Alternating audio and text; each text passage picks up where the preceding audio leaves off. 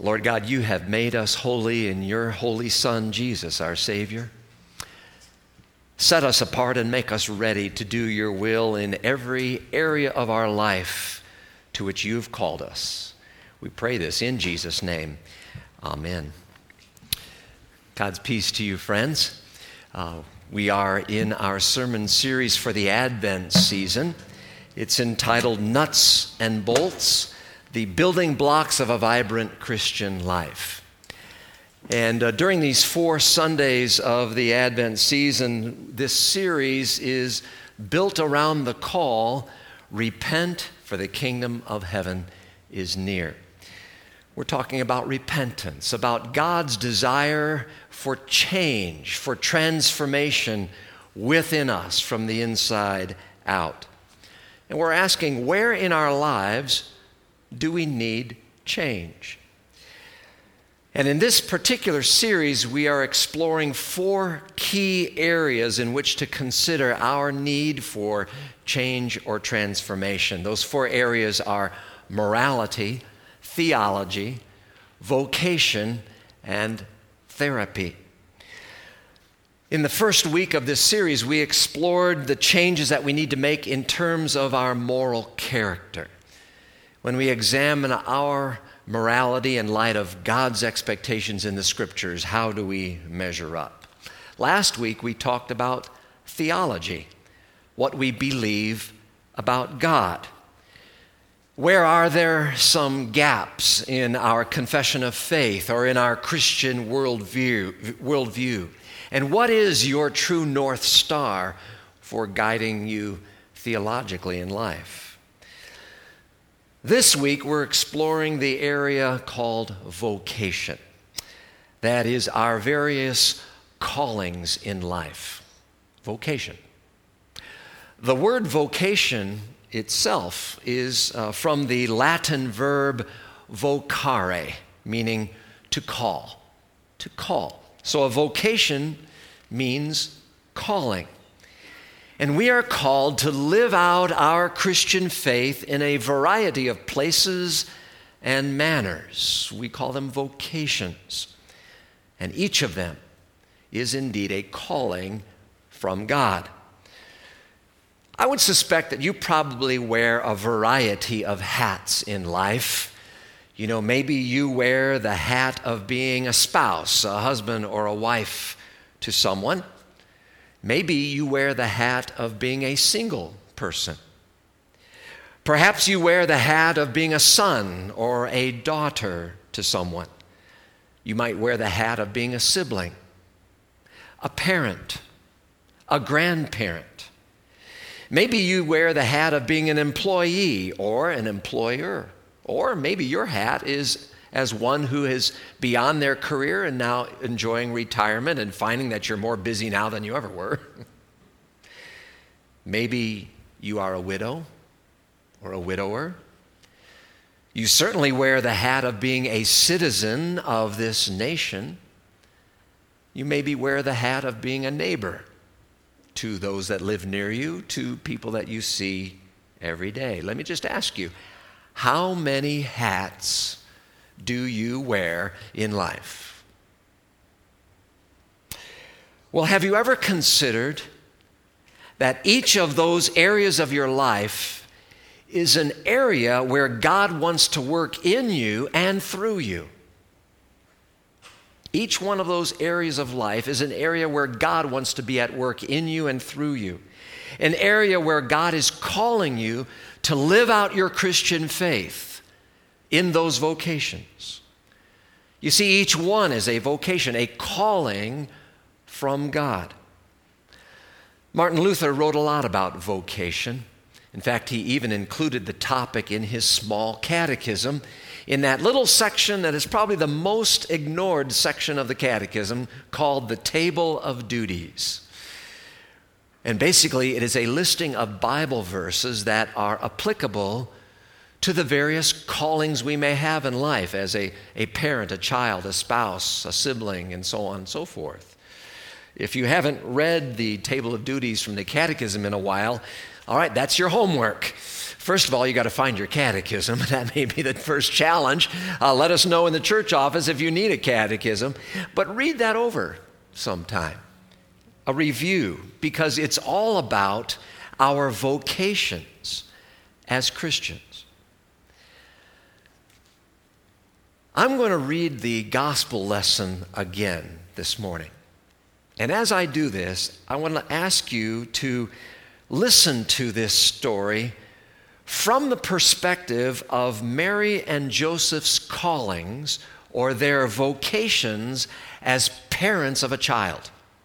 So, as I read Matthew 1, starting at verse 18, listen to it from that perspective. And those of you who are parents, you'll have a special appreciation of the callings, the vocation of Mary and Joseph as parents. It reads again This is how the birth of Jesus the Messiah came about. His mother Mary was pledged to be married to Joseph, but before they came together, she was found to be pregnant through the Holy Spirit. Because Joseph, her husband, was faithful to the law and yet did not want to expose her to public disgrace, he had in mind to divorce her quietly. But after he had considered this, an angel of the Lord appeared to him in a dream and said, Joseph, son of David, do not be afraid to take Mary home as your wife, because what is conceived in her is from the Holy Spirit. She will give birth to a son, and you are to give him the name Jesus, because he will save his people from their sins. All this took place to fulfill what the Lord had said through the prophet The virgin will conceive and give birth to a son, and they will call him Emmanuel, which means God with us. When Joseph woke up, he did what the angel of the Lord had commanded him and took Mary home as his wife. But he did not consummate their marriage until she gave birth to a son, and he gave him the name Jesus. Now, as I was reading those words, what came to mind concerning Mary and Joseph as parents of a child? Of course, we are about to celebrate the birth of Jesus. Uh, 10 days from now is Christmas Day. We're about to celebrate this most remarkable of all births, one unlike any other. After all, the second person of the Trinity took on human flesh, being conceived in Mary by the Holy Spirit. And so, this baby was truly the Son of God Himself. This is a miraculous birth. At the same time, Mary was called to be Jesus' mother in the fullest sense of the term. She was not just a vessel for God to be born, as significant as that is, of course. But Mary also had the vocation, the calling, to be a mother to a child in all the ways that you moms are mothers to your children. And likewise, Joseph had the vocation to be a father raising a son with all the responsibilities that you dads have in raising your children. They had the vocations of being parents. And as parents, Mary and Joseph were the agents of influence on their son. They were the agents by which the boy Jesus would, for example, learn about the Ten Commandments. He would learn from them and be reminded of what God had done in history up to that point.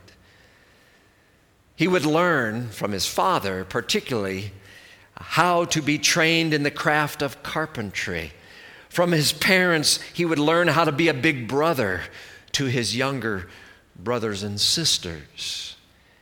And he would be taught resilience, which he would need in the face of the evil that would be inflicted on him by the world in days to come. Now, to be sure, Jesus came into this world to be our Savior from sin. That was the primary reason that baby was born in Bethlehem to grow up to be the Savior who would go to the cross and suffer and die in our place to remove our sin and our shame and open up heaven to us through faith in Him. That was His primary purpose in coming. But Jesus also came so that His grace, His forgiveness, and mercy might be activated in our daily living. He came so that his power and his love may be extended and realized in how we live out our everyday human lives. Human lives that matter to God. Yeah, God didn't create us to be angels, but to be human and to live in the callings that all, all human beings bear. And He extends His gracious help to us to fulfill our vo- vocations for His glory and honor. He calls us to live out our vocations in a way that praises Him. I think St. Paul had this concept in mind when he wrote his letter to the Colossian Christians. And in chapter 3, he uses a phrase that he repeats twice, which tells me it must be of pretty big significance uh, to Paul. Listen to verses 17 and verses 23 and 24 of chapter 3, Colossians. Paul says, And whatever you do, whether in word or deed, do it all in the name of the Lord Jesus, giving thanks to God the Father through him. The phrase is whatever you do, in whatever vocation you find yourself, do it all to the glory of God. And then in verse 23, he repeats the phrase, whatever you do. And here he has in mind the job you do. Whatever you do, work at it with all your heart, as working for the Lord, not for human masters since you know that you will receive an inheritance from the Lord as a reward. It is the Lord Christ you are serving. I think it's a significant phrase. Whatever you do, whatever you do as a spouse, whatever you do as a parent, whatever you do as a child, as a sibling, whatever you do as a coworker, as a neighbor, as a friend. Whatever you do, do it all to the glory of God, Paul says, for that is your calling, that is your vocation. Well, here's today's big idea, the big takeaway from the message for this morning. I word it this way Christians never take a vacation from honing their vocations. Christians never take a vacation from honing their vocations. In other words, our vocations need attention. We need to work on them. In whatever vocation we find ourselves, we are to be intentional about working on improving them. There's a concept I want to share with you that I I share with couples when I do premarital counseling and marriage counseling, but I think it relates not only to marriage, I think it relates to every relationship we have, including our relationship to our employers, our friends and neighbors, relatives, our children, our parents, and yes, to our spouses. The concept is this we live life on an incline not a flat plane. Let me explain what I mean by that.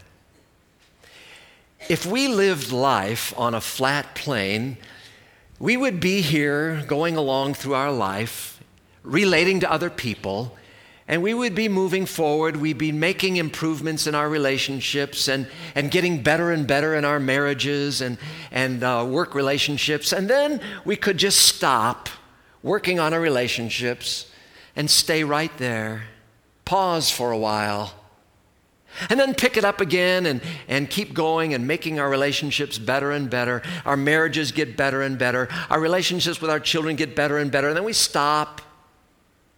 And then we pick it up again and keep going. The problem is that's not reality. We don't live life on a flat plane, we live life on an incline. And here's reality here we are in our relationships, and we work on our relationships. We work on our marriages, we work on our connections with our children. But the moment that we stop and pause and think we can stay right there and coast, we slide back down. And we need to keep working on our marriages and our relationships to make them better and better. It takes intentional effort. You see, Christians never take a vacation from honing their vocations. Whatever those vocations are, we need to keep working on them. And so, uh, as you think about that in honing your vocations, I want to give you a little practical exercise that I have found helpful. And it involves asking two questions of the person with whom you're relating. You can ask this of your spouse, you can ask this of your children, your parents, you can ask this of your employer. Uh, question number one is on a scale of 1 to 10, with 1 being, being very bad and 10 being excellent, on a scale of 1 to 10, how am I doing as a, you fill in the blank? How am I doing as a husband? How am I doing as a wife? How am I doing as a parent to your child? How am I doing as, a, as an employee of your company there, Mr. Boss? How am I doing as a brother, as a sister? On a scale of 1 to 10, how am I doing? And then the follow up question to that is what could I do to move that closer to a 10. How am I doing as a husband, a spouse, so on? And what can I do to move that closer to a 10? Years ago, I asked this question of my children when they were pretty young. How am I doing as a dad on a scale of 1 to 10? I think they gave me a 3. And they were honest, and I needed to hear it. And uh, when I said, uh, Well, what can I do to move that closer to a 10? They said, Be home more at night. Ooh, yeah. I wasn't around enough. Learn from that. It's important to be honing our vocations, improving our relationships. And we can use that kind of an exercise with each other that we might continue to grow and improve in our callings, whatever they may be. Because when it comes to our various vocations, let's be honest, our sinful selfishness gets in the way of faithfulness in those callings, doesn't it? And this is an area where we need to repent, where we need to be honest and admit, yeah, I haven't been the best husband, the best father, the best wife or mother or employee, employer, student, child. I haven't been the best. And I confess that to my God. And as we do that, our sincere repentance is met by God's amazing grace, who forgives our sins and gives us a brand new start because of Jesus Christ. When you came in today, you were to receive one of these three by five cards, a blank three by five card. If you didn't receive one, you can pick it up on your way out. But if you did receive one, I'm going to ask you to uh, write on it a response to this next question. As we've done in weeks past, uh, don't put your name on it if you don't want to. Pastor Seidler and I are interested in knowing what our people are struggling with. And here's the question for today Of all the hats that you wear in life, spouse, parent, citizen, student, friend, employer, employee, whatever it might be, of all the hats you wear, what is the biggest challenge you face in any one of them? In all of your vocations, what is the biggest challenge you're facing right now in any one of them? Write it down on the card. If you're ready, you can place that in the offering plate when the offering is gathered today. If you're not quite ready and you want to do that during the week, fill it out, bring it back with you next week. We just kind of want to know what are the challenges you're facing in the area of vocation, your callings. I'm going to give you a few minutes to reflect on that and write that down if you wish, and I'll be back in just a minute.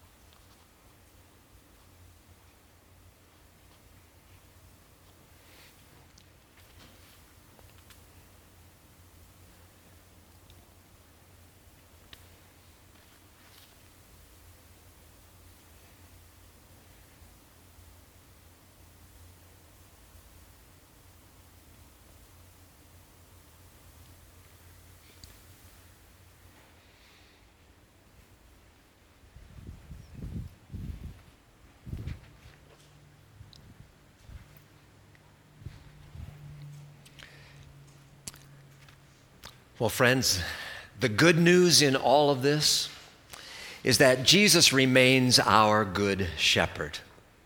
No matter where we feel we have failed in our vocations, Jesus remains our good shepherd who leads us through all the places that life takes us and guides us to live out our callings as we follow him. He forgives our past, he empowers our present, and leads us into the future. We are to follow him. In fact, that's at the heart of our mission here at Shepherd of the Desert. We are about leading people to follow Jesus. And so, friends, may we follow Jesus more and more closely in all of our vocations, doing all things to the glory of God. Amen. And may the peace of God, which passes human understanding, keep your hearts and minds in Christ Jesus, your good shepherd. Amen.